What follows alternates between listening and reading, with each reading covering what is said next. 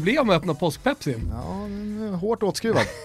Men det är skärtorsdag och då tar man en påskpepsi. Så är traditionen utformad. Så är traditionen utformad. Jag önskade min kära familj trevlig resa i morse innan jag åkte in till eh, Toto Balotto-studion. i Blåkulla.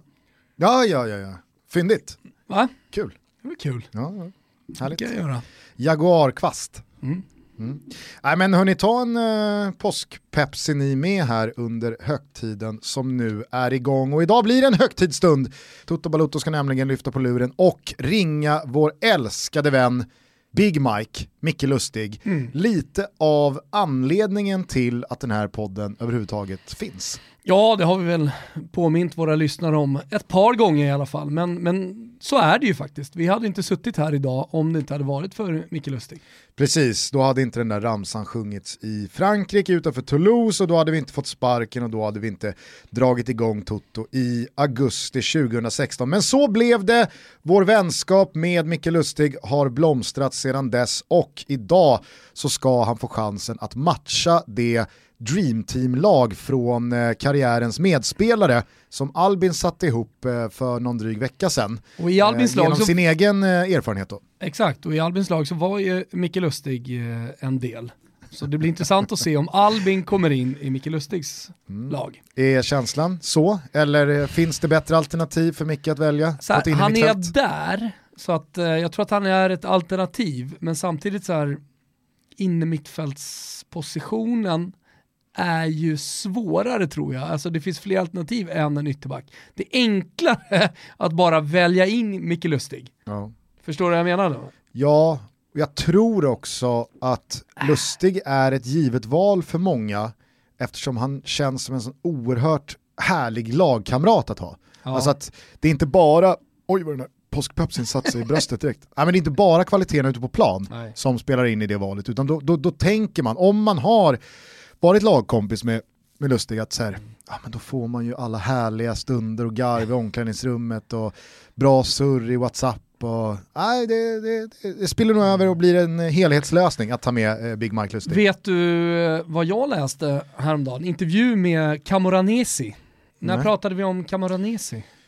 Var det med Albin Ekdal ju för fan? Ja, det var det. Ja, han, tog han inte plats till Jo, det gjorde? Ja, han gjorde det.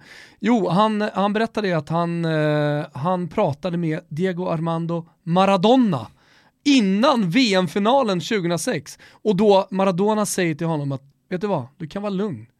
Camoranesi. Vad sa han så? Stai calmo. Mauro. Eh, eh, stai calmo Mauro. Eh, du kommer att bli världsmästare. Ja, har du något? Hade han sagt det innan turneringen hade det haft något. Ja. Men att säga det liksom inför en match, ja det är ju det är 50-50. Mm. Det är 50-50 på att han blir världsmästare eller inte. Ja men det är Chiro Ferrara som hur som helst pratade med Maradona och bara vänta, Diego har någonting att berätta för dig. Jaha. Ja. Och så fick han luren och då säger han att du kommer bli världsmästare. Spännande, men vad, alltså Chiro Ferrara var, han var med i staben eller? Ja exakt. Han, han var med i staben, han har gått in i Chiro Ferraras eh, hotellrum och så säger han precis när han är på väg att gå, nej vänta, vänta, vänta, kom in igen, stäng dörren. Och så säger han, du jag sitter med Diego i luren. eh, och så säger han, han, han vill säga någonting till dig. Så säger han, vet du vad, du kommer bli världsmästare. Vad fan ska han säga då? Tjena, det är Diego, vet du vad? Tänk på överstegsfinten. Sur torsk blir det idag. Exakt. En riktigt sur torsk och du kommer bli utbytt. Ja, ja, eh, du, eh, på tal om Chiro Ferrara faktiskt, det var ju en väldigt, väldigt nickstark mittback. Men jag nåddes nyligen av eh, en intervju med Bruno Alves, Parmas portugisiska mittback. Mm. Han hade pratat här i en intervju nyligen och sagt att eh, Cristiano Ronaldo är ju en fantastisk huvudspelare, men han har aldrig vunnit en luftduell mot mig. Alltså, jag vet inte, Ska det här backtrackas av Toto Balotto nu innan du börjar ramla in mailen? hur, hur menar du? Ja, Jaha, okej, så alltså, att vi- Vi ska leta upp en Ja. nickduell mellan Cristiano Ronaldo och Bruno Alves som Cristiano vinner. Ja, nej men jag tar Bruno Alves på orden här. De har väl inte mött varandra så här jättemånga gånger, alltså, i och med att de har spelat Nej men de har väl tränat Exakt, de har ju spelat jättemånga, de har ju varit på många träningsplaner ihop i och med landslaget och så vidare, men det har ju inte varit jättemånga duster i, i tävlingsmatcher och så vidare. Han har säkert rätt, och Bruno Alves kanske är en underskattad huvudspelare vad gäller liksom den yttersta nivån. Mycket går ju att säga om Bruno Alves, det är en robust jävel, mm. får man säga. Bra löd i dag dragit in ett par frisparkar här mm. i slutet av karriären också. Men såklart ett, eh, ett eh, monster i luften och har man aldrig torskat en nickduell mot Cristiano Ronaldo, då kanske man faktiskt har fog för att få skryta lite om det i en intervju. Absolut. Vem är annars skulle du säga den, den bästa huvudspelaren? Eh... Out there just nu? Äh, någonsin som du kanske upplevt. Någonsin, Rodskylligt säger jag alltid på det. Ja, det har ju pratat, alltså Rodskylligt och så nämns Sköt ju Biroff. hårdare Biroff, Biroff nämns ju tidigt hårdare. också. Nickade hårdare. Men när det kommer till, till mittbackar då? Alltså... Eh, när det kommer till mittbackar tänker jag eh, spontant på Paolo Maldini. Eh, jag tänk, när han spelade, eh, när han spelade mittlås, eh, han var ju först ytterback, så kom han in, men nästa var väl den bästa. Jag skulle säga nästa. Eh, ja, exakt. jag tänker på Milan egentligen, det var det jag skulle komma till. Jag ja. tänker högt just nu, Gusten. Det är vad jag gör. Mm, mm, fan, Chiro Ferrara, var inte han en jävla gubbe på huvudet. Jo men han var ju det och sen, nu i nutid så får man väl ändå säga att eh, van Dijk är mäktig i luften. Ja, ja. Förlorar inte många nickdueller. Spelar ju med Micke Lustig, får se om han kommer in ja. i hans lag. Annars så finns det ju en mittback som har stuckit ut, eh, måste jag säga, de senaste åren i allsvenskan. Det var ju... Eh, vad fan ska du till allsvenskan? Ja men eh, vad fan, han var ju otrolig eh, Björn Paulsen i eh, Bayern. Ja, men lugn. Ja men vi tittade på det där statistiskt faktiskt i eh, fotbollslabbet och ja. om det nu var, kan han ha lämnat efter säsongen 2017 eller om det var säsongen 2018, ja det var nog 2018 säsongen. Då hade alltså Björn Paulsen fler, han hade dubbelt så många vunna nickdueller än den som låg tvåa i statistiken över flest kan ha, han, han, han kan ha vunnit alla i alla år i Allsvenskan. Han ska ändå inte ens nämnas. Men det är en skam. Alltså, jag tänker på Jürgen Kohler, de gubbarna. Och du snackar om Björn Paulsen. Ja, men jag, jag jämför inte Björn Paulsen med Alessandro Jürgen Nesta här. Kohler snackar jag om Gugge. Eh, vad hette han då? Eh, Jan Koller namne då med Kohler. Ja. Han torskade inte heller många nickdueller. Nej. Eh, nej, men jag, kom bara att tänka på Björn Paulsen för att han var så väldigt överlägsen i luften. Men det här leder mig in Men inte på... Svante Samuelsson i alla fall. Nej, det håller väl du som den sämsta huvudspelaren sett till längd. Har ju sagts några gånger också. I förhållande till längd och sämsta. Mm. Ja det är en jävla titel. Nej, men just den här intervjun med Bruno Alves och hans eh, huvudspel och så de här spelarna vi precis har pratat om föranleder detta avsnitts Never Forget-spelare. Det är nämligen en reslig mittback som har omnämnts av experter som den bästa svenska spelaren som aldrig fått göra en landskamp. Vet du vem jag pratar om då? Han var two club man spelade många, många år i Mjällby innan han gick till Kalmar och krönte en fantastisk, måste jag säga, allsvensk karriär med ett SM-guld 2008. Med största sannolikhet har jag aldrig hört det här namnet. Du har aldrig hört eh, Enzo Francescoli, jag har aldrig hört det här namnet. Jo, det har du nog. Patrik Bagan Rosengren. Aldrig hört. Jo. Aldrig hört. Va? Två aldrig meter hört. lintott från Listerlandet. Nej. Sanslöst alltså. Patrik Bagan Rosengren i alla fall, född 25 juli 1971. Kallades... Patrik Bagan. Wilbur, han hittar Enzo Francescoli. Ja. Där, är vi, där är vi olika, men det är kanske är det som gör Toto Balotto bra också. Ja herregud, det är väl eh, härligt eh, så det förslår att det är så spridda skurar. Eh, född 25 juli 1971 i Sölvesborg, kallades för Bagan för att pappan var bagare. Det var inte svårare än så va? Spelade länge under hela sin karriär i Mjällby AIF, men 2002 så gjorde han liksom ett äventyr att fan, jag måste ändå få spela allsvenskan, jag måste få, jag måste få pröva vingarna och ge det chansen att... Eh...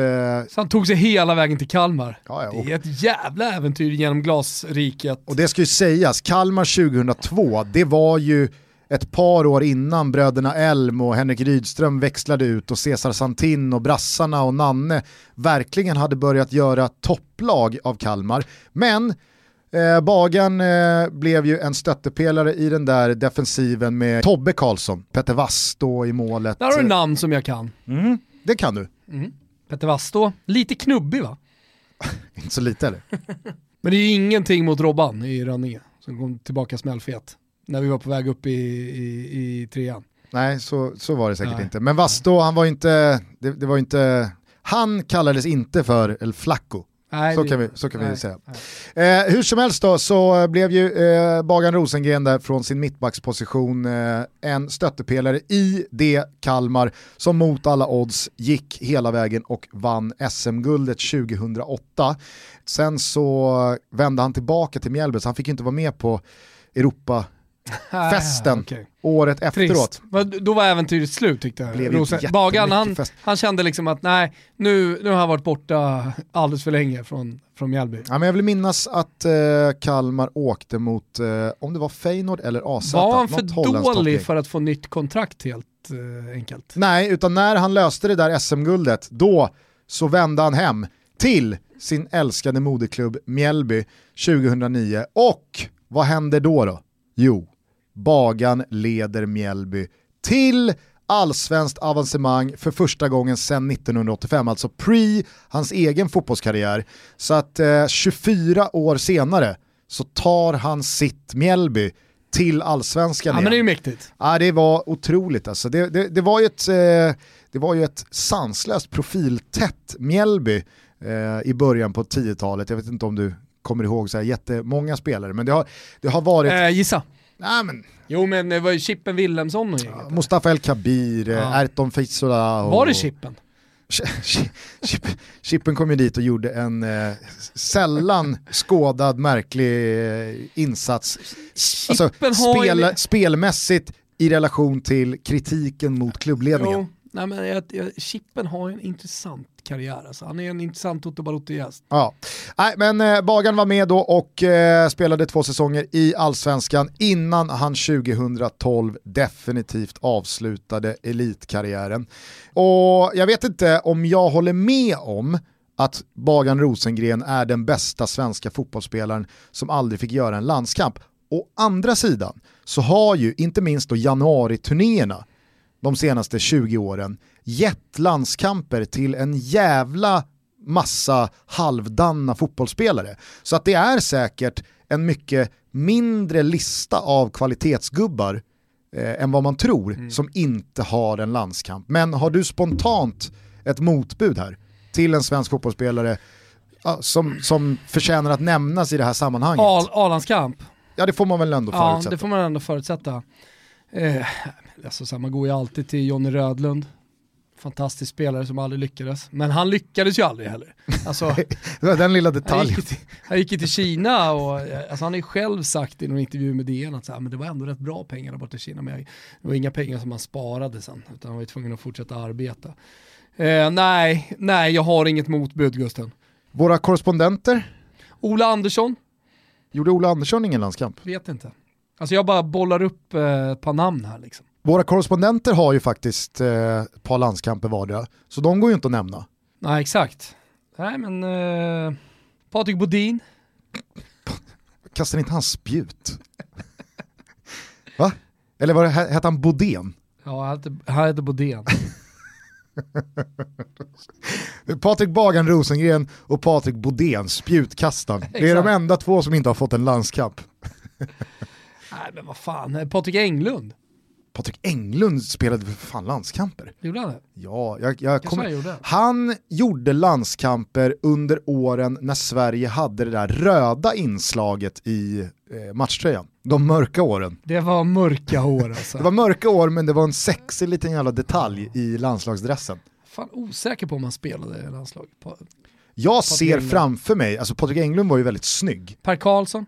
Per Karlsson har väl en landskamp? Ja. Men alltså jag räknar fan inte januari ja, men det är det jag menar, januariturnén har ju... Alltså, Den Micke, gills inte! Olof Guterstam! Den gills inte! Du har ju ingen aning om vem Olof Guterstam är, det var ju under dina Florens år. Men... Det, det, roliga är att jag har fan dunderkoll, i och med att han blev sjuksköterska ja. så läste jag någon artikel om Guterstam. Han var väl ändå jag... doktor? Jag tror sjuksköterska. Plåstra om och ah, bytte blöja. bytte blöja. Nej, var det nedvärderande mot sjuksköterskeyrket? Det får stå för dig om vi säger så. det ja. kanske var. Jag vill i alla fall minnas att Olof Guterstam eh, liksom pluggade till läkare och blev sen doktor. Ja, ja. Men jag kanske har fel. Jag, jag, jag, vet vem Guterstam är, absolut. För han flög eh, ett halvår där och, och sen var han anfallare, lättare Exakt, och jag vill minnas att han togs ut till den här januariturnén innan han ens hade spelat i allsvenskan. Han hade vunnit skytteligan i superettan för BP och åkte hela vägen in i A-landslaget på det. Eh, Micke Dahlberg, han har, liksom, han har landskamper. Ja. Adde Johansson. Adde Johansson har landskamper. Nej, alltså, jag vet, jag vet, kanske är det så att Bat- Kaj Eskelinen. han har en landskamp. Har han Kaj- det? Ja, jag skulle säga att Kaj Eskelinen har, Nebbo. Nebbo, alltså fick, Fan vad jag kommer med namn! fick Nebbo spela hagel. för, Va? fick Nebbo spela för Sverige? Alltså, Får han? var han uttagningsbar? pass? Jo men då. Eller det var väl bara lösa. Vadå, är passsituationen, nationaliteten, har det någon betydelse här? Han spelade ingen landskamp. Jo men för Sverige. Det finns väl hur jävla många bra spelare som helst som inte har fått en landskamp. Ja, men ändå. Nebbo är ändå Nebbo. Jag menar bara att Vill du ha fler namn? Pascal Simpson. Pagge gjorde väl ändå någon landskamp. va? Va? Fan, Dick Lidman. Jag bara, jag bara går på glagarna här. Dick Lidman måste ha gjort en landskamp. Nu Ja. ska vi se, Pascal Simpson. Knesevic. Pascal Simpson gjorde två landskamper 97. Ja. Vem var det du nämnde innan Nebbo?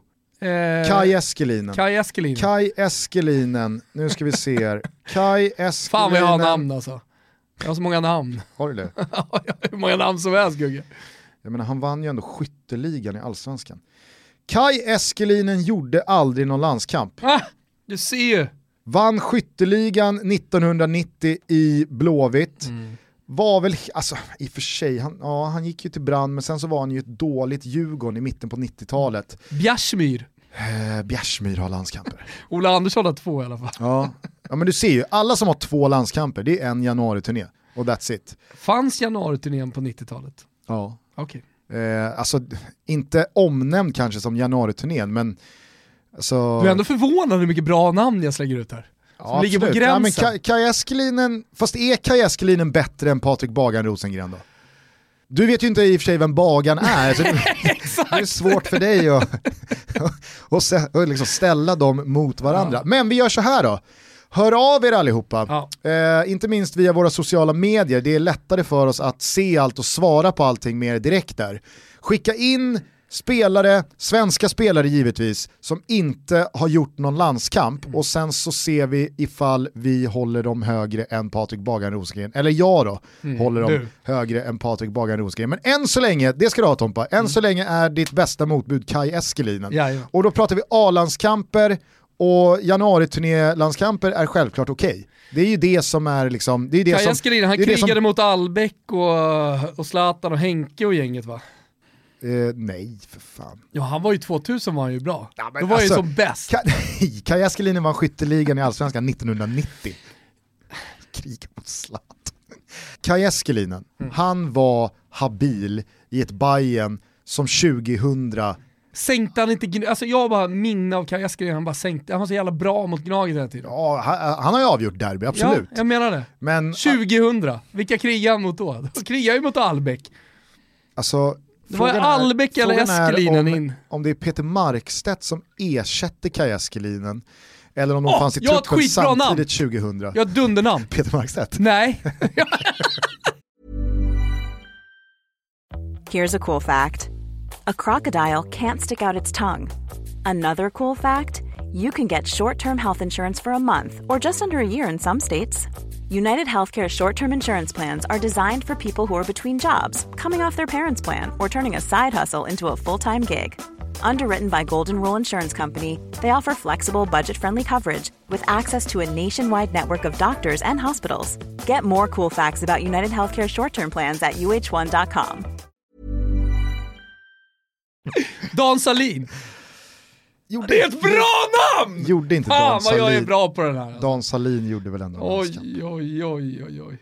Var, är det Bosse Pettersson som håller honom så högt? Ja, det är det. Ja. Bästa spelaren han har tränat, sa han inte det? Eh, Från en- en av Västerhaninge? Dan Salin. Var ju också, var ju också ba- bandyspelare. Är han inte, är han inte, alltså inte Dan Salin dalmas? Nej, han är från, eh, han kanske är född där. Men han spelade i alla fall i Västerhaninge. Det är ju det enda jag har i huvudet, fan vet jag. Då är man stor. Nej men Västerhaninge var ju så här lag som eh, alltså, mötte Rönninge, är du med? Därför, när han kom fram och var bra och alltihopa så, här, så, så tänkte man på Västerhaninge. Vänta här nu. En karriär som också innefattade landslagsspel Nej! Skit fick också. därmed ett allt för tidigt slut. Så att, eh, jag tror Aj, att vi får räkna aj, bort eh, Danne Salin här. Ah, vad synd. Men eh, fyll på med era förslag. Eh, det finns nog en hel del spelare som du och jag inte ens eh, har nämnt här Garanterat. eller tänkt på. Eh, säkert också många moderna. Jag menar tidigare, Fast de är inget roliga, de som fortfarande är aktiva. jag vet, jag menar bara att Så här, Bojanic, ja, jättekul. nej, Bojanic gjorde landskamp eh, så sent som i januari. Så Men jag att, vill eh, ju inte ha med januari-turnén. Nej jag vet, men nu är det det som du får förhålla dig till. Det jag skulle säga Ah. var däremot att 2020 så är det ju en annan verklighet för riktigt bra allsvenska spelare i och med att landslaget idag är mycket mer internationellt. Ja, ja. Alltså ett landslag 1995, då fanns ju inte alls samma eh, pool av spelare att välja mellan som, Som var proffs. som var proffs utomlands, utan då var det ju väldigt mycket Det var de allsvenskan stora som, som, var styrde. Ja. Eh, så att, eh, ja, jag vet inte. Men allsvenskan styrde, alltså landslaget eh, 95 var ju bara utlandsproffs. Absolut, men du kunde ju via eh, IFK Göteborg Bara, och topplagen Ja, ja. spela, Men alltså, spela som nu. landslaget eh, och vara Jo, en... men det kan du göra nu också. Tankovic. Okej, samtidigt som då, ja visst januariturnén vände sig ju bara mot man eh? Norden och, och, eh, majoriteten eh, allsvenska spelare så att det, det, det betas ju av ett par vassa gubbar som får en landskamp här och där varje år. Så att... Vi är sponsrade av Frank, Sveriges första renodlade PRP-klinik som jobbar för att bekämpa manligt håravfall. Ja, och när Frank eh, hörde av sig Gusten så höjde jag lite extra på ögonbrynen. Ja, du har eh, hår kvar i dem? Ja, det är klart jag har. Ja, härligt. Ja. nej men berätta, varför eh, träffar det här dig eh, Nej, jag- speciellt? Jag, jag går ju i tankarna på vad jag ska göra, det finns ju en massa olika metoder och eh, det var ju faktiskt så att jag hade kollat in Frank sen tidigare. Eh, jag tycker att det är en smidig lösning. Eh, många pratar om att åka någonstans, det är ett jävla projekt och så vidare. Eh, det fina med Frank är att de ligger på Grev Turegatan 10 eh, och det är enkelt att ta sig som stockholmare. Men man kan ju faktiskt ta sig från hela landet till, Eh, till Stockholm och göra den här behandlingen. Berätta lite om det Gustav. Nej men eh, håravfall det är någonting som faktiskt drabbar över 50% av alla män, således är det någonting vi måste börja prata om. PRP-behandlingar, vad är det? Jo, det är en 100% naturlig och medicinskt beprövad metod för att förebygga håravfall samt väcka döende hårsäckar till liv. Genom ett blodprov i armvecket så utvinner man trombocyter, tillväxtfaktorer som sedan injiceras i skalpen. Och det här utförs endast av legitimerade läkare och sjuksköterskor på Frank. Och sen är det någonting som jag hajar till på i informationen som vi har fått från Frankar. Det är att det är viktigt att börja behandla håravfall i tid. Alltså om man tappar för mycket så finns det kanske ganska lite kvar att rädda. Det har ju sett liksom försök av kompisar som har gjort och så vidare. Eh, och jag börjar väl komma till det stadiet att det, ja, men det, det är liksom läge. Och då kom ju koden som var tillsammans med Frank jäkligt lämpligt för mig och jag tänker också många av de män som lyssnar på den här podcasten Gustav. Berätta. Ja men det, det, innan vi kommer till koden så är det faktiskt inte bara män som drabbas av håravfall. Nej, så- PRP fungerar exakt lika bra på kvinnor så att alla ni eh, tjejer som hör det här också känner inte exkluderade. Koden vi har i alla fall det är TUTTO med små bokstäver och då får man 15% rabatt på sin bokning. Den här koden gäller hela april ut men bokningen man gör gäller ett år framåt i tiden. Ja men det är bra för planeringen, speciellt eh, i de tider vi lever i nu. Så kan man ju boka till hösten eller ja, vad vet jag, till vintern om man känner för det. Och för bäst resultat så rekommenderar Frank en behandling som eh, innefattar fyra stycken behandlingar. De här tar max 30 minuter per gång och man gör då en behandling i månaden första tre månaderna. Sen så väntar man tre månader innan man avslutar behandlingen med den fjärde och sista. Så att eh, behandlingen totalt tar ett halvår och jag vill flagga för en annan detalj här. Det är att det inte bara gäller håret på huvudet. Det här kan fungera även för att stärka skäggväxt eller om man vill ta bort mörka ringar under ögonen. Ja det är bra. Och sen sista grejen då som fick mig att verkligen fastna för Frank, det är att behandlingen tar, som du var inne på, max 30 minuter. Och man kan gå till jobbet direkt efter. Det är smidigt, smidigheten. 15% med koden eh, TOTO eh, och det gäller alla paketlösningar. Du kan läsa mer om Frank och PRP-behandlingar på frankhair.com, hair alltså H-A-I-R. och eh, där bokar man också sin behandling. Toto med små bokstäver ger dig 15% rabatt. Vi säger stort tack till Frank för att ni är med och möjliggör Toto Balotto. Bara för att knyta ihop säcken då, då Ja. här med Patrik Bagan Rosengren och det episka guld som Kalmar FF tog 2008, det kan väl i alla fall du tillstå att det guldet var ändå, det var, det var ett guld som stack ut i och med då bröderna Elm och Nanne och Köttar Henke Rydström på mitten med korta shortsen och rakad skalle och han hade varit med hela vägen sedan eh, division 2 och så vidare. Producenten till den film jag spelade huvudroll i, han Mm. var stor Kalmar FF-supporter och det här var året efter, alltså som alla andra då spelades in. Eh, han pratade om det där guldet jämt och ständigt. Så att eh, Kalmar FFs guld är väldigt mycket han. Vill Bengt. man som allsvensk konnässör eller för den delen rödvit supporter återuppleva den här stunden så visar Simor Kalmars guldmatch från 2008 ikväll torsdag. Wow. Va? Vilken skärtorsdag. Eh, andra guldkorn här under påsken är Elfsborgs guldmatch från 2012. Den visas på påskdagen på söndag. Och då visas även det galna 3-3-derbyt mellan AIK och Djurgården från 2003. Kan du vem som eh, hyschade Soran Lukic va? på tilläggstid? Samuel Ayo Ajo. Rinde. Rinde. Jo, då. Sa- Samuel Ajo Rinde har jag koll på Gugge. Så kul ska vi inte ha här. Du kan legenden va? Eh, när, jag tror att det är Johan Elmander som eh, i 75 minuten gör 3-0. Och eh, då ringer, om det är Soran Lukic eller någon i Djurgårdens ledarstab, då ringer de och bokar bord. Om det är på typ eh, Teatergrillen eller någonstans där de skulle.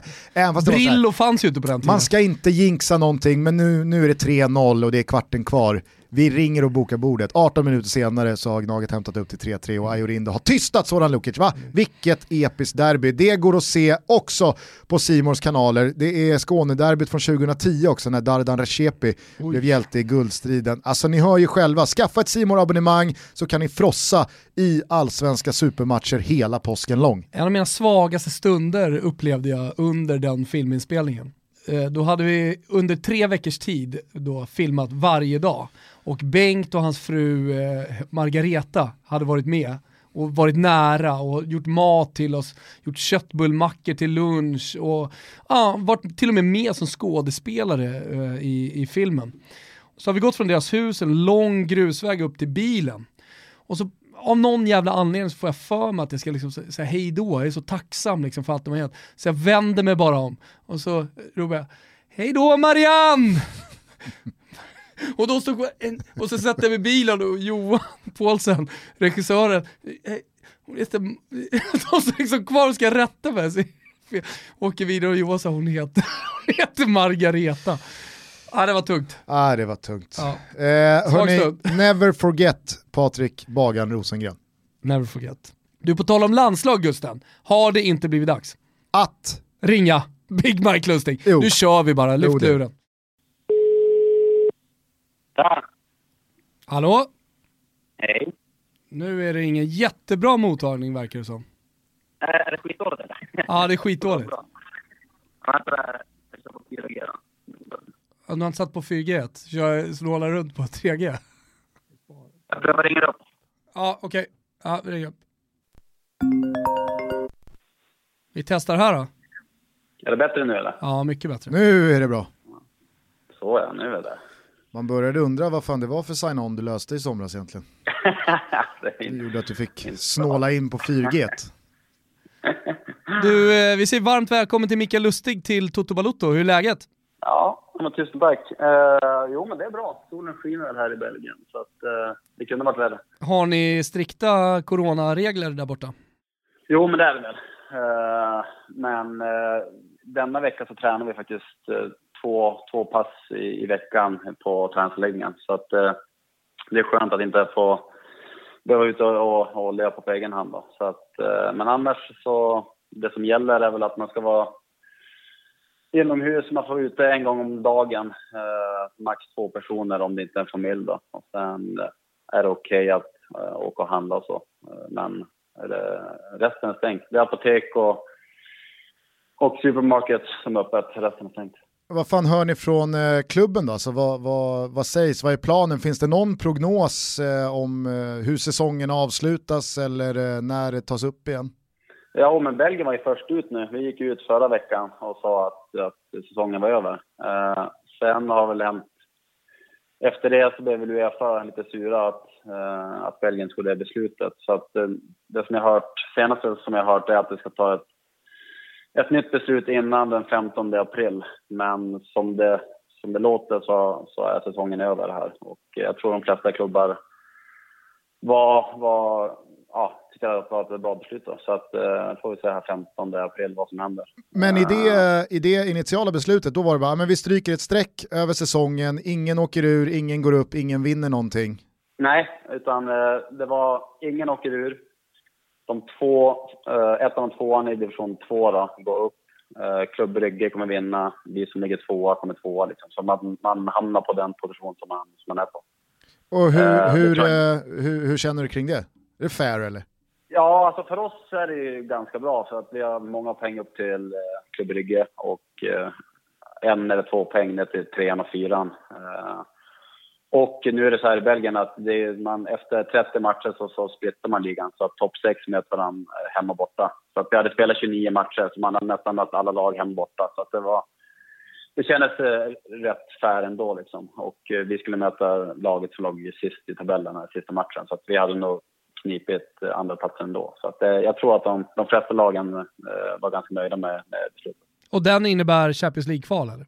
Ja, exakt. Stämmer. Alltså det är ganska viktigt. Men hur känns det nu då? Du tränar två gånger i veckan, det är lite karantän, egen träning och det är jävligt långt till att säsongen ska dra igång igen. Ja, men det är sjuk känsla. Det, det är svårt att se när man ska vara på, på plan igen med, eh, och spela fotboll med, med fans. Liksom. Det, det kommer nog ta ett tag. Så just nu, speciellt när man, när man är ute och löper själv, det, det är halvsvårt att hitta en motivation till det också när man vet att det, att det är en tre, fyra månader till, till nästa match kanske. Så Men vi... att, eh, mm. Ja, det är en uh, konstig känsla. Men vi hörde Erik Friberg här i tisdags och han berättade att uh, Andreas Alm hade gett laget tio dagars ledigt. Får ni också extra lång semester? Uh, nej, vi, det var så här direkt uh, fick vi, uh, vi fick, vad var det, en och en halv vecka ledigt. Så då åkte vi faktiskt till, till Sverige, vi bilade till Sverige. Sen var vi tvungna att komma tillbaka för att de trodde att vi skulle vara tvungna att spela den sista matchen så att det kom upp till 30 matcher. Men det blev inte av. Så att det som är sagt nu är vi egentligen att vi kommer träna på fram till, fram till maj ska jag tippa. Och sen får vi en, en sommarledighet där. Maj, juli, det är ändå ganska lång sommarledighet. Du som hade förberett dig för EM, ligaavslutning, mm. dramatisk vad det verkar som du förklarar. Eh, viss skillnad. Ja, såklart. Jag menar, speciellt för egen del, speciellt när jag satt på, på kvisten lite här i, i januari och februari. Så det som man hade fokus på var ju EM och det var ju därför man tränade på stenhårt. Liksom, och det, var det, det var verkligen det man såg fram emot. Så, att, så absolut så så kom det som en, som en käftsmäll där också. Men eh, ah, just nu så, så förstår man ju allvaret i, i det här. Så att det, det är inte att man går runt och är bitter. Du, Men, äh, Du hamnade ju utanför liksom den här ålderstrion när det beslutades att EM skulle skjutas upp. Då var det väldigt mycket snack om åldermännen Marcus Berg, Granqvist och Seb Larsson, men ingen pratade om liksom 34-åringen Micke Lustig. Evigt unge. Eh, hur lyckades du ducka den eh, liksom, ålderskulan? Alltså jag ser ju ut som att jag är 25, så det kan ju vara det. Uh, nej, men det, det, är väl ganska naturligt för båda, eller både Marcus Berg, uh, ja i och för sig alla, alla tre, Granen och Sebbe, de hade ju gått ut och sagt att, att EM var, var deras sista framträdande i, i, i landslaget. Så att, och för egen del så var jag inte säker, utan det, det kändes som att det var lite 50-50 efter EM, så att jag, jag hade inte tagit något beslut. Så att, eh, det är väl framförallt det kanske. Men eh, du, du, du skrev två år i somras eller? Eh, tre. Ja, du skrev tre, så att du... Mäktiga treårskontraktet. det är otroligt. Du har ja, men... inga tankar på att inte spela EM 2021? Eh, nej, absolut inte. Eh, som jag sa innan så så tänkte jag egentligen ta snacket med, med Janne under matchsamlingen och eh, ja, ventilera lite hur, hur jag såg på framtiden och ville höra lite hur jag såg på framtiden för att senare kunna ta ett beslut eh, efter EM då, om man vill fortsätta eller inte. Så att, men absolut, när det, när, det, när det blev som det blev så, så klart att, att jag vill spela i EM 2021. Menar du förbundskapten Jan Andersson eller pliten Jan? ja, Jan Andersson. vi får ju hit plitet Jan nästa vecka, då ska vi bara prata om hans. Är det sant? Ja. Mm. ja Nej, jag, jag tänker att det hade varit ett annat typ av samtal ifall liksom fängelsekonungen Big Mike satte sig ner med pliten Jan och stämde i bäcken. Då är det ingen, då är det ingen liksom så här, hur går dina tankar Jan? Utan då är det liksom, Big Mike säger åt pliten Jan att jag kommer lira, jag, jag, jag satsar vidare mot EM 24. Är det okej okay med dig? Ja. Ja, absolut. Sen ska vi veta att Peter Jan han har ju väldigt stort inflytande också för uh, vad, vad Janne och Peter tycker också. Så att uh, det får man Du, Pon Ponna hade åsikter om att vi tyckte att du skulle passa bra in på, uh, i det paraguayanska fängelset. vad, vad, vad säger du om det? Att, att jag skulle det? Ja, Ponne, vi tyckte ju att du skulle passa in bra där. Att du, ja, men du, du gör det bra inne i, i en fängelsedusch. Liksom. Du rappar med, hand, med handdukar och garvar och folk är med och du spelar musik och sådär. Eh, men, men då hade, då hade Ponne åsikter om det. det är ingen som bråkar Han tog sig med, ton den jäveln. Det är ingen som bråkar med Big Mike på rastgården. Såklart inte det. Men det verkar ändå Ponne antyda. Ja.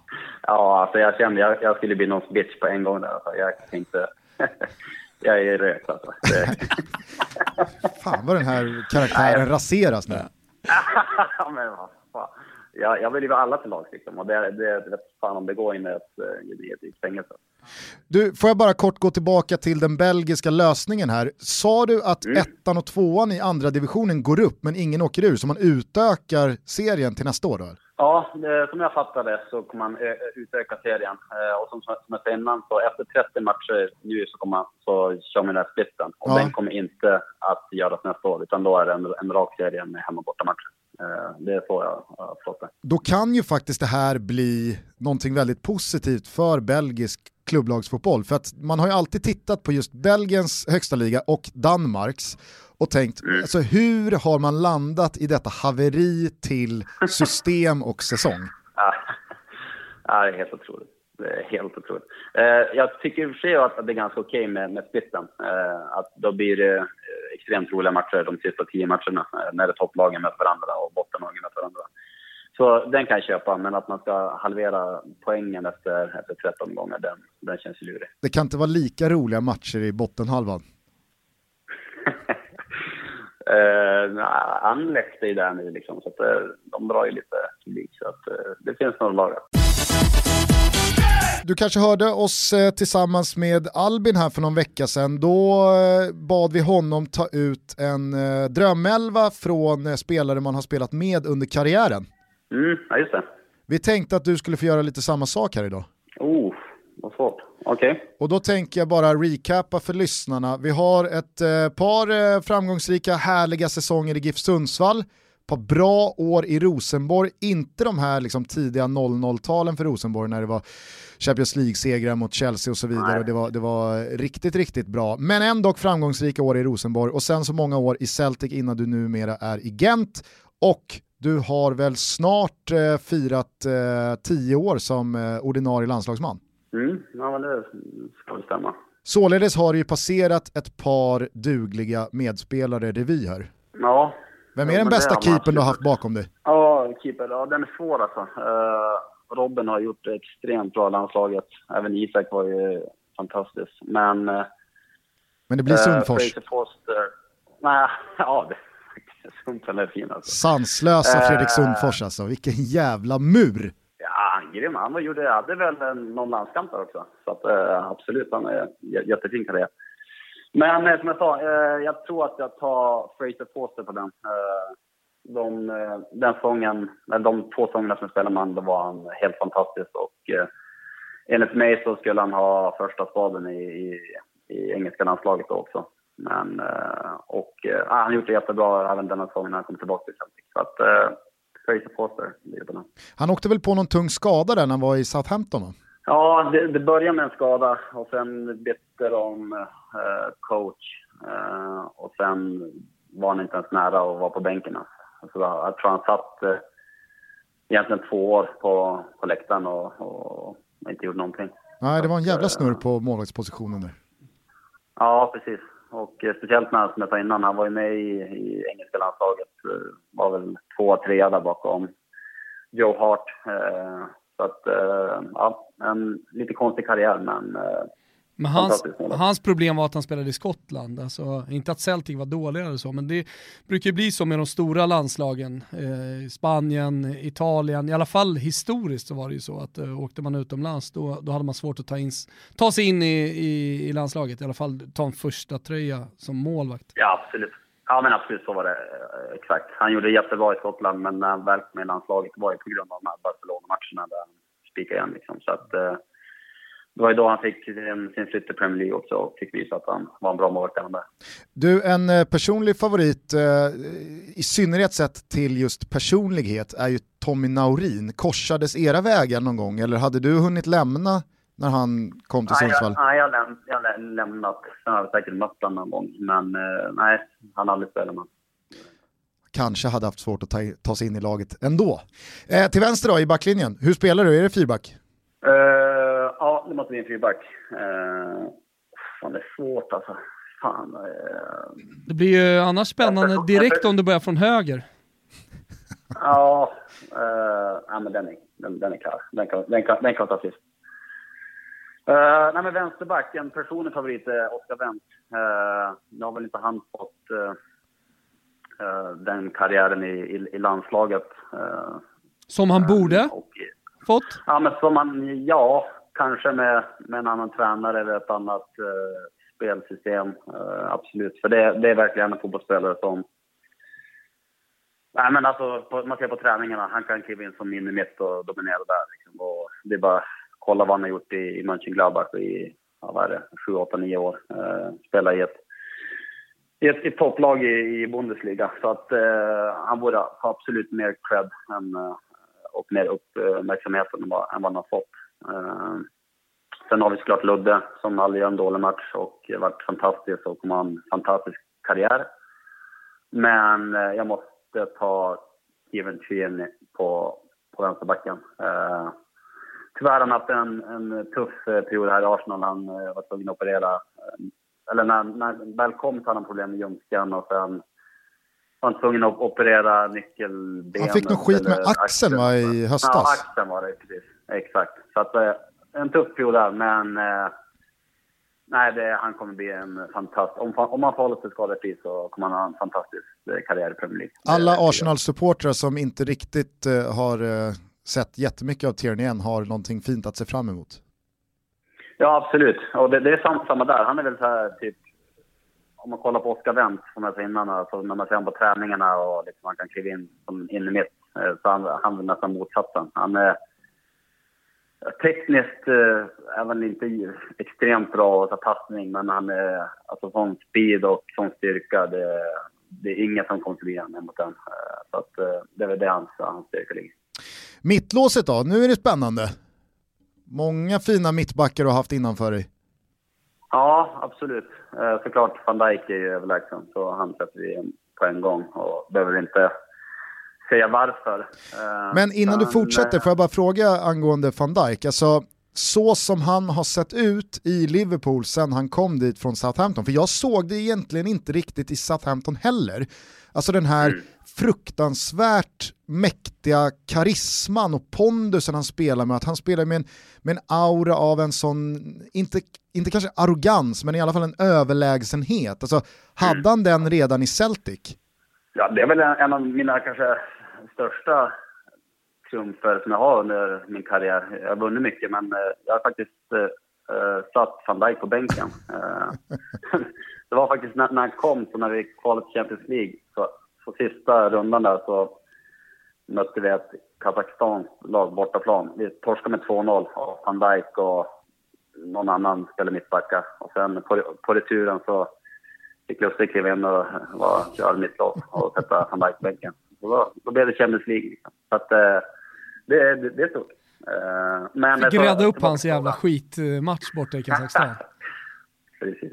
Nej, tillbaka till frågan. Uh, det trodde inte jag heller att han skulle ha den... Alltså som han såg ut i Skottland när, när han spelade, det var ju som att han spelade mot pojkar. Alltså det var, han var så överlägsen och nästan såg ut som att han, han gav eh, anfallarna två, tre extra meter bara för att han skulle springa ikapp och tacka bort dem. Liksom. Så att, eh, och som du säger, den här arrogansen eh, hade han även då. Eh, den här holländska arrogansen. Liksom, jag är bäst, jag är störst, jag är vackrast. Eh, så att eh, den hade han redan då. Eh, men eh, när han skulle gå till Premier League så ja, då trodde man väl att det, det skulle ta ett tag innan han, han eh, skulle ja, visa hur pass bra han var. Men eh, det gick ju snabbare än, än vad man hade tänkt. Och att han skulle bli så här bra, det, det, det trodde man aldrig. Vem har han bredvid sig då? Uh, det får bli Victor Lindelöf Nilsson. Uh, såklart, jag trivdes extremt bra med Mellberg också. Uh, men, uh, men med Vigges Speed, så speciellt när man blir lite äldre om åren och, och får, får spela bredvid honom, så är det extremt skönt att ha honom ha bakom sig. Så då vet man att man kan ha fokus på sin, på sin vänsterytter och skulle han ticka djupled så täcker han upp bra där. Så att, just i landslaget så, så har Vigge varit fantastiskt bra och eh, absolut en, en, en, av de bästa spelarna jag, jag spelat med. Backlinje med Wendt, eh, van Dijk, eh, Vigge och eh, Lustig? Nej men Tierney blev det på den. På Nej sorry, sorry, just det, just det. Just det. Tierney, ja. van Dijk, Vigge, Digmark. Ja. ja, precis. Det, den är fin. Är det någon eh, från Rosenborg och Giffarna som du har fått eh, bita dig i läppen här och tvingats välja bort? Eller är, är, det, är det sånt eh, oceanhav av eh, kvalitetsskillnad? Nej, men det är det inte. Alltså, I Rosenborg så har vi några, alltså, en, en sån som Steffen Iversen. Eh, han var inte sin fysiska kanske topp när, när jag var där, men eh, talangmässigt så är han absolut eh, där uppe.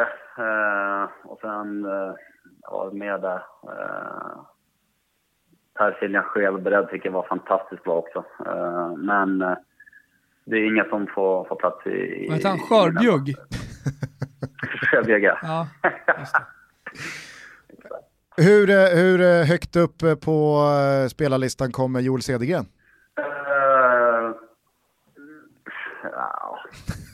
ja. Mitten Ja, vad ska jag ah, säga där, du, du, har redan sagt allt Big Mac. Ja, det, det, det, Ge oss ett mittfält.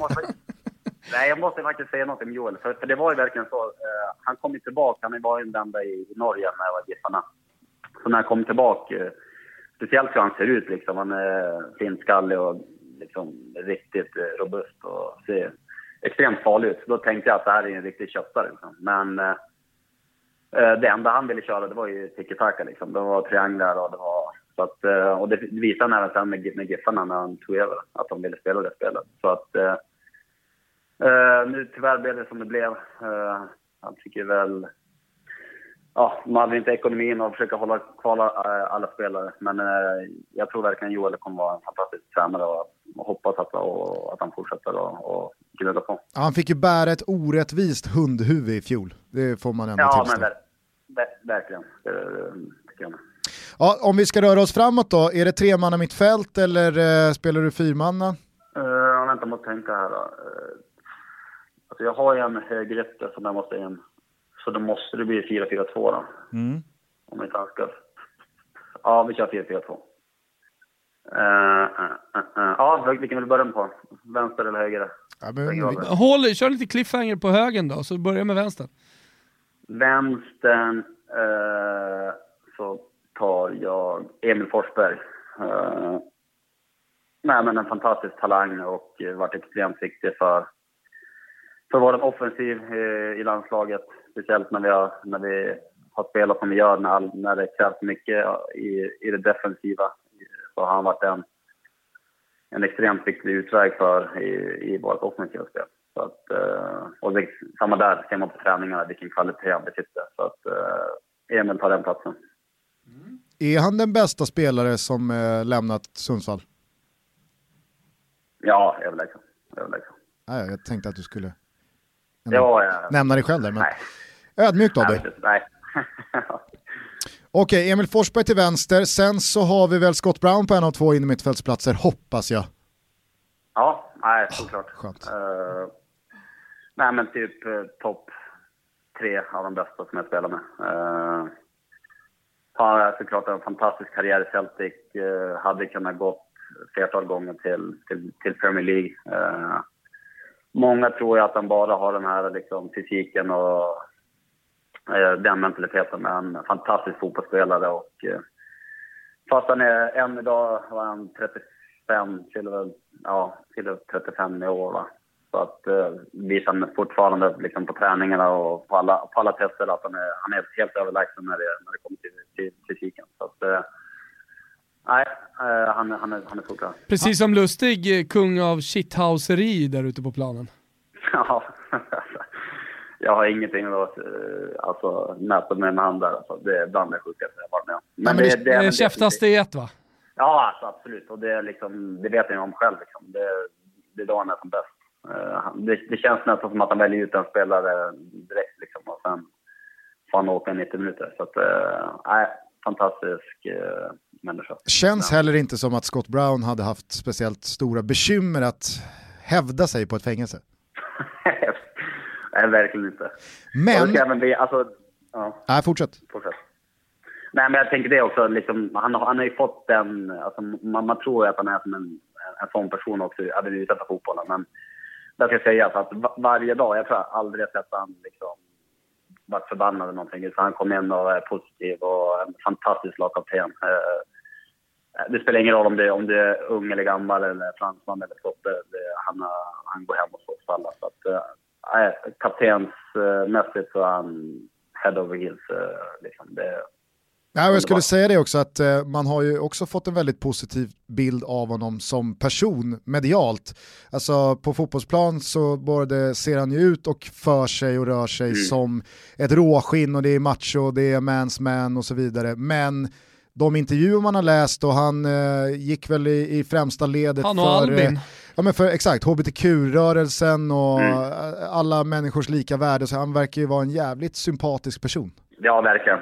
Och eh, han har varit så extremt viktig liksom, eh, röst för, för oss spelare. För han, han har ju tät kontakt såklart med, med tränare men med, även med, med styrelsen och så, där. så att eh, han, han, gör ett extremt jobb utanför fotbollen och har varit så extremt viktig för, för Celtic eh, och eh, kommer även vara det när han väl, när han väl slutar också. Okej, och vem spelar jämte Scott Brown då? Nu är det lite spännande igen mm. i och med att du har haft en jävla massa fina landslagskollegor på innermittfältet genom åren. Absolut, eh, såklart. De som poppar upp direkt är ju Kim, Anders, Albin. Kämpa Seb Larsson. Ja, Sebbe såklart. Han har spelat mycket, nästan spelat mer man på högerytter. Eh, men även där alltså såklart eh, han ska nämnas. Eh. Vad har vi för internationella namn då som är uppe och krigar? Ja, om man ska ta någon från, från Gent här och då är det vår kapten Vadis Odidja. Eh, som har haft en lite brokig karriär. Varit över i Norwich, i Legia och Olympiakos. Eh, han är fantastiskt duktig och en extrem talang. Eh, nu är han upp mot 31, 32. Men eh, han är också där och nosar. Sen har jag väl Victor Wanyama som var såld djur. Eh, i mina första år i Celtic eh, och haft en bra karriär även efter det. Så att, eh, Alltså jag kan inte tänka mig ett fysiskt starkare innermittfältspar än Victor Wanyama och Scott Brown. Nej, precis. Ja, de spelar ju många matcher ihop där också. Kan och, ha, de kan inte ha förlorat en enda match alltså, i mittfältslaget. nej, de var extremt starka. Och, nej, men skön, alltså, jättebra person också. Uh, för det är väl lite, han är inte spelat egentligen de senaste två åren i Tottenham, så då glöms han ju bort lite. Men eh, den, den höjden, liksom, den var, den var extrem. Så, eh, ja, det får nog bli han alltså. Det får nog bli Wanyama. Så ingen av dina gamla mittfältskompisar eh, i landslaget? På inne mittfältet alltså? Ja, men det, ja, men det är ju så. Alltså, såklart Kim, om man kollar på hans eh, karriär liksom, och när han var i sin peak i Lyon så då hade det säkert kunnat vara han också. Uh, men det, ja, fan vad svårt alltså. man vill heller inte trampa någon på tårna. jag tror att, nu har jag ändå nämnt några stycken så jag hoppas att det räcker som. Uh, Uh, nej, fan Wanyama kommer jag aldrig lyssna på Toto Balotto så jag tar bort honom. Uh, Säg inte det. jag är så jävla konflikträdd alltså. Uh, uh, vad fan vad svårt. Och gå på högen då så får du gå tillbaka till in i mitten. Vem tar du till höger? Ja, till höger tar jag James Forrest. Eh, som har såklart spelat i Celtic i alla år. Eh, har väl haft sina up and downs, men när han väl eh, är bra så är han, alltså det... Ah, shit vilken, vilken eh, wing. Eh, speciellt när man blir lite äldre också, när man inte, när man inte var lika mer offensiv. Och den eh, som vi spelade under när, när Brennan kom när det var nästan en trebackslinje, så jag var nästan aldrig riktigt offensiv. Så det var mer att man, man gav bollen till han och sen fick han göra allt själv. Så att, eh, och det kan han verkligen göra också. Så att, eh, Men är han kvar? det, ja, han är kvar. Så att han, har, han har varit där i alla år. Var det lite att, eh, samma med, som med, med, med Brown eller för Forrest, att det har funnits massa anbud men han har stannat? Uh, jag vet inte med James. Han är ganska konstig. För liksom, han har inte fått den uppskattningen heller med, med fansen fast han är liksom en homeground. Alltså, han har ju varit där sedan han var nio. Så att, uh, han har alltid varit... Uh, men det var lite som jag säger, han, han har haft lite så här up and down. Så att ibland är han extremt bra och ibland kanske inte man ser honom i no några matcher. Men den är ganska konstig för som jag sa att han är alltså talangmässigt och, och den, den fysiken och den kvickheten som han har, det, den har jag nästan aldrig, aldrig sett. Så att, eh, men det har varit eh, ganska tyst, tyst, tyst om honom faktiskt. Okej, då är vi framme vid ett tvåmannaanfall. Jag tror att du i alla fall har eh, ett samma namn som Albin hade. Mm. Ja, absolut. Ja, men Zlatan är ju stenklar såklart. Så det är absolut inget snack. Eh, Vad tror du om Zlatan när, när vi ändå nämner honom? Tror han kommer spela i Allsvenskan? Eh, ja, det hade varit eh, sjukt kul. Men uh, tveksam, tror jag. jag. Redan i USA så stod han väl över konstgräsmatcherna, uh, om inte minns fel. Så att, uh, har Du är ju å andra sidan direkt på skadan. Ja, absolut. År två Men- spelar han betydligt fler. Mm. Men det är också, speciellt när man blir äldre och tyngre, så konstgräs så gör inte en... Ja, så mycket gott liksom. Eh, så att jag har svårt att säga att han ska gå dit och spela, vad blir det, 24 matcher på, på konstgräs. Men såklart som jag säger innan, det har varit eh, fantastiskt att följa. Men eh, nej, jag vet inte vad som händer. Alltså. Det, Du är som vi andra. Vi, vi svävar i Ja, ovisshet. nej, men- Ja, verkligen. Alltså. Det hade varit trist att se honom så här. Såklart att man vill, vill eh, veta om när, när det är hans sista match, liksom. Så man får, får njuta en, en sista gång. Liksom. Så att det hade varit eh, trist om det skulle, skulle sluta så här. Min magkänsla har ju vänt med Zlatan. Eh, Från i höstas när jag sa att han kommer aldrig spela i Bayern har ju vänt. Nu har jag en ruskig Mm. känsla för att han kommer spela i Hammarby tror jag. Ja, jag hoppas jag, jag hoppas jag rätt. Men eh, bara för att eh, då liksom sätta in Zlatans kvalitet i ditt karriärsperspektiv här, är han på en helt egen nivå jämfört med alla anfallare som du ändå har teamat upp med genom åren? Ja, såklart att de andra liksom har ju sina eh, stunder. Men att ligga på topp så måste man väl där hela tiden. Eh, så att nej, absolut, det, det är ingen som, det är ingen som är i närheten. Vem flankerar om honom då? Eh, då får jag ta Moussa Dembele. Eh, han är ett sånt, sånt djur. Eh, jag vet inte, han är väl 21 år nu, men när han, kom så var han väl 19.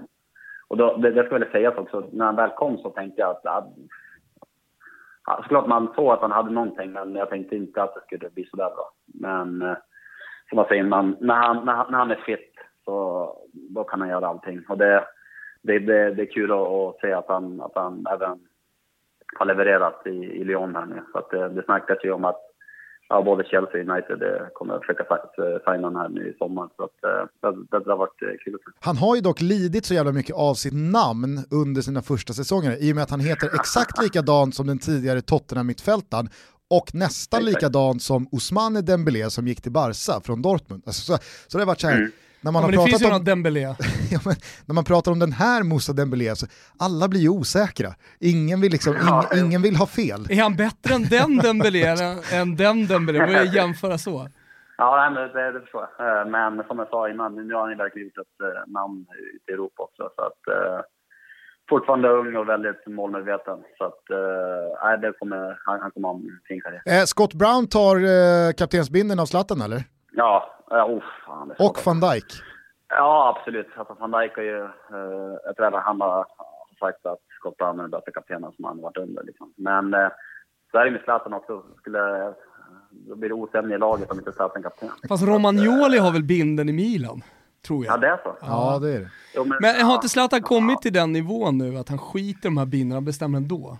Ja, absolut. Och det tyckte man, man såg i, i Milan också även på slutet. Liksom. Så klart att, det- att det är han som är, som är ledaren och tränaren där ute. Fast jag kan ändå tänka mig att Zlatan som kommer till ett ungt Milan, ja men då, då kanske det liksom passar bättre för Zlatan att utåt sett, nej men jag behöver inte ha binden, Romagnoli är kapten, men skulle liksom Big Mikes eh, Fantastic Eleven teama upp här, då tror jag ändå någonting skulle ägga Zlatan i att den här jävla Scott Brown, han ska inte ha någon jävla bindel, den ska jag Såhär ha. Gattuso-grejerna, slängde ner honom i, i papperskorgen. Som en markering. Ja, Ge mig binden Scott. ja, framförallt om det är jag som delar ut den också så blir det Zlatan. Konflikträdda. Haren Micke Lustig. Verkligen. Och sen så smsar du Scott Brown och van Dijk liksom, privat. Ja. Nu kommer jag ge binden till Zlatan här, men du är ju egentligen min kapten, det vet du. Exakt. Det vet du. Det är så jag jobbar. Eh, vem har du som tränare då? Uh, nej, men det, det måste bli... Är det Hammaren? Såklart. Alltså, eller Hammaren. Nej, men jag hade Jag var en av få kanske i Sverige som eh, verkligen uppskattar Erik. För jag hade ju i Rosenborg också. Just det. Och Jag vet ju... Ja, men alltså, när jag kom till Rosenborg så var han överlägsen den bästa tränaren som jag haft. Och eh, han fick mig att ja, men se på fotboll på ett helt annat sätt och liksom hur, speciellt med kosten och hur pass viktig den var. Så att, eh, Erik har varit extremt viktig för mig. Och sen tycker jag han fått lite o, o, för mycket eh, oförtjänt kritik i, i, i Sverige. Eh, men eh, ja, så blir det väl oftast när man, när man vill ha något nytt. Eh, han hade ju en väldigt bra, alltså när han väl tog över landslaget, alltså första halvåret så, så tyckte alla att det var positivt och det var en fo- positiv fotboll och så vidare. Men sen när resultaten inte kommer och sådär så då... Nej, men sen så blev det väl någon slags inverterad perfect storm av att när resultaten tröt så fanns det så Nej. mycket annat att hacka på medialt och hans taggar utåt. Och, alltså, det, det, det, det blev ju liksom, allting blev ju uppförstorat för att ja, media var som media var, det var ganska nytt, Hamren var som Hamren var, det var väldigt nytt jämfört med hur det hade varit under tio års tid med Mm. Lagerbäck och Söderberg och så vidare. Så att det kändes som att det blev en Nej, ond, ond cirkel av negativitet. Absolut. Och det, om, nu har jag inte pratat om Erik om just det, men eh, om det är någonting som jag också ser, det var hans sätt att hantera media. Det som, som eh, ja, startar igång allt det här. Liksom. Och det blir väl lite nu när man pratar om Erik Hamrén som förbundskapten så tycker man att det var ett fiasko. Men kollar man på det han gjort så, så är det ändå, alltså det var ändå helt okej- okej resultat. Eh, Såklart att vi ska komma till mästerskap och sådär, men Eh, ja, jag sa innan, jag, jag har alltid haft ett, ett gott öga till, till Erik och eh, ja, för mig är han en, en, en riktigt bra coach. Men kunde du också känna liksom när det var så uppenbart att han inte mådde bra, kunde du vara ett stöd till honom då till och med? Eh, Hördes ni liksom? Nej, nej, nej absolut inte. Uh, såklart vi har, vi har smsat uh, lite, lite då och då och, och, och sådär. Eh, men eh, absolut så tror jag att, att, han, att han klarar det själv. Såklart att det, det är aldrig kul att och, eh, få, få kritik från, det- från det svenska folket och sådär. Det är absolut inte. Men eh, det, det, det hoppas jag och tror att han har, har, har klarat Hur, hur, hur tog du kritiken efter Ukraina-matchen? Det blev ju också en snackis. Ja, men absolut. Uh, sen om jag gjorde Hålla stolpen, jättebra det var första virala- Ja. Ja, första virala grejen i Sverige. Ja, men precis. Exakt. Det var just när det slog igenom det. Såklart hade det hänt eh, några år innan så var det nog inte många som hade, hade nämnt det. Men eh, såklart, det, det är tufft. Eh, speciellt under ett mästerskap. Då är det ju, man försöker hitta sådana eh, saker. Och, eh, speciellt om man slår med 2-1. Och eh, det blir en sån, en sån situation. Impact. Så, så vi, ja, men precis. Så, så, så blir det ju att eh, man, man vill gärna ha en syndabock. Och det, då blev det jag. Och det var, nej men absolut, det var, det var inget kul. Det var det. Men eh, trots eh, upprättelsen här för Erik Hamrén, är det han som eh, står vid sidlinjen här när ditt lag springer ut till match mot Albins Dito eller väljer du en annan tränare? Nej, jag får välja Brendan Rodgers på den. Uh, såklart att han, han lämnade mitt kära Celtic på ett sätt som jag uh, och många fans tyckte var, var sådär. Uh, men om man bara kollar på, på hur han är som tränare så är han överlägsen. Uh, uh, han kom i ett, i, ett, eh, i ett läge där vi hade gjort en ganska dålig säsong och det, vi visste inte riktigt vart vi var på väg. Och han kom in och ändrade hela ja, men klubbens sätt att se på liksom, eh, professionalitet. Eh, allt ifrån kocken till, ja, men till, till spelarna, till städarna. Liksom, allt skulle vara professionellt. Eh, och eh, nej, men taktiskt också, hur han vill spela fotboll. Det var kolla på Leicester. Han tog ett, ett Leicester som spelar en kontringsfotboll och helt plötsligt så är han ett possession-lag och, och, gör det fantastiskt bra. Så att, eh, nej, otrolig, otrolig tränare. Vem tror du Brendan Rodgers hade valt av de alternativen du har till den sista centrala mittfältspositionen? Uh, uh, då hade han nog valt uh, Callum McGregor, en annan Celtic, uh, som blev lite av hans favoritspelare. Uh, en spelare som kan Ja, man kan spela egentligen på, på alla positioner. Löper extremt mycket och jättefin passningsspelare. Så han, han hade nog valt han. Men nu är det du som bestämmer. Ja, exakt. Men jag fick just frågan av Thomas vad Brandon hade sagt. Ja, ja, jag säger bara, ja, men nu är det du som bestämmer så att blir... blir det McGregor? Fan, nu fick man en tillrättavisning av Big Mike. Helvete! Kommer han må dåligt sen efter det här Micke? För han känner att han har konflikt här nu med Gustav. Det är som med Backman.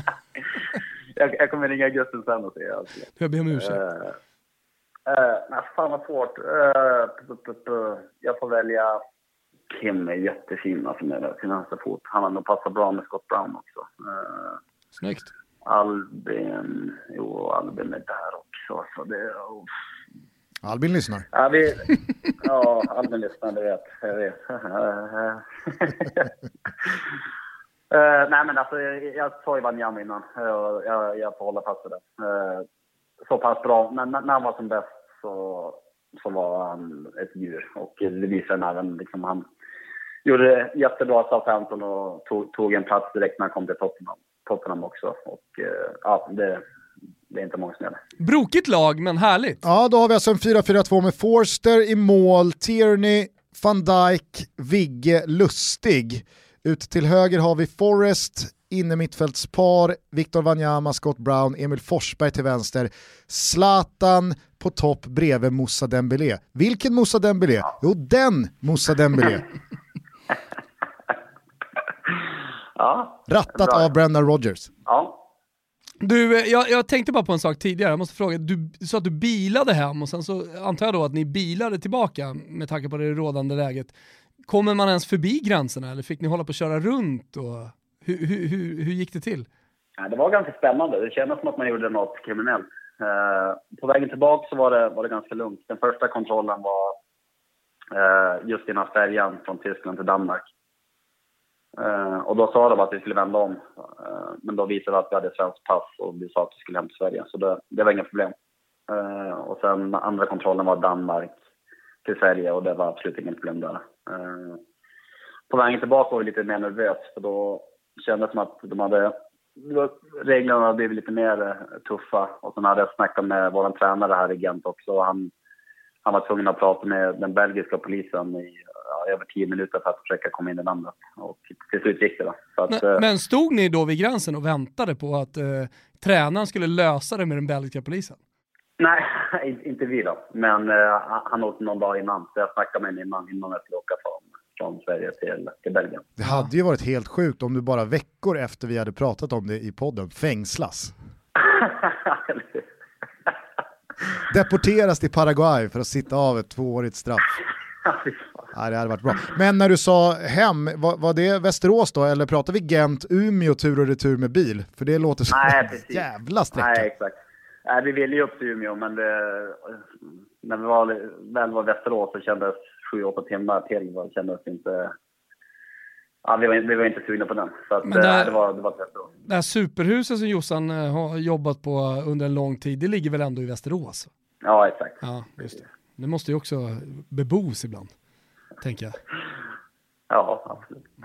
Hur, eh, hur mycket hörs ni eh, i landslagstråden här nu då när det är coronapaus på hela säsongen och det skulle varit EM och så? Är det deppig stämning eller eh, håller ni humöret uppe? Det är väldigt, väldigt tyst från den just nu faktiskt. Såklart man har sina mm, egna grupper som man, som man har snackat lite med. Men just eh, landslags-WhatsApp-grupperna, de har varit tyst nu i, i några veckor. Kanske ska du veva igång den igen då? Ja, men det kanske är dags. Mm. Säg det, jag petade dig Albin. Granen, du var inte ens nära. Se vad som händer. Ja. Du, eh, är du någon pokerspelare av rang? Uh, nej, uh, jag var väl när, mm.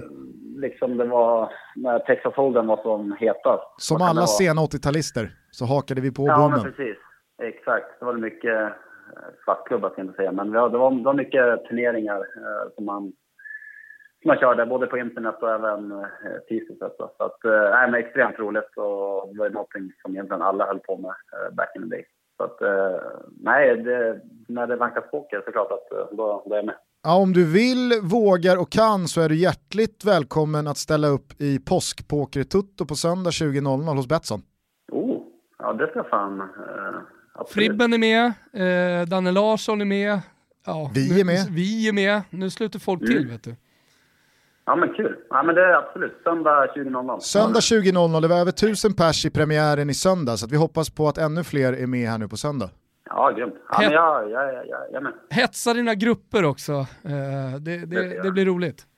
Grymt. För jag misstänker att även Gent uh, har uh, föreslagit att spelartruppen ska gå ner i lön och eventuellt permitteras och så vidare. Då kan det vara bra med ett litet extra tillskott i familjekassan. Det där huset i Västerås ser dyrt ut i driften. Ja, fan alltså. Det är, ja, oh, det är bara in och försöka dubbla på en gång.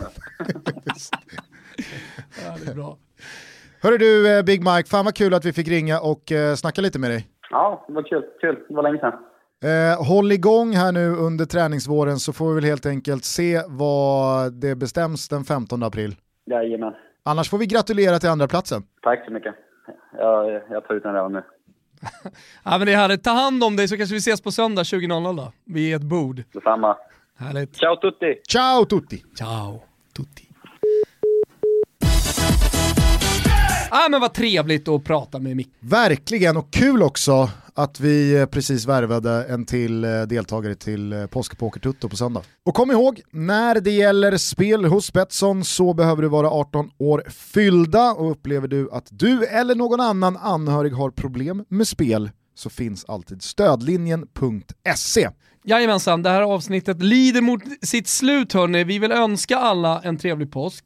Var inte för nära riskgrupperna tvätta händerna, men ät också lite påsklamm. Det är väl det man gör. Mm. Verkligen. Jag tycker också att eh, lyssnarna ska få lyssna till det inrikeskorrespondent jingelbidrag som superproducent Kimpa Wirsén knåpade ihop. Han rycktes med och gjorde slag i saken av någons idé att eh, byta ut ordet freedom till Friberg i David Hasselhoffs klassiska I've been looking for freedom i samband med Berlinmurens fall 89. Så att eh, inte bara har vi då två jinglar i eh, Kimpas verktygslåda från och med nu, utan även tre när han stoppar ner sitt eget bidrag. Och så tycker jag att eh, efter då det här jingelförslaget från superproducent Kim Wirsén, att vi bara går över på att lyssna på, eh, avslutar med eh, I've been looking for freedom hela låten. Mm. Det är Så gör vi. en bra idé. Hörni, buona pasqua! Glad påsk betyder det på italienska. Ciao tutti. Ciao tutti. Han når Friberg igen och då är det 3-0 Malmö FF. Ja, det är bra avslut och returen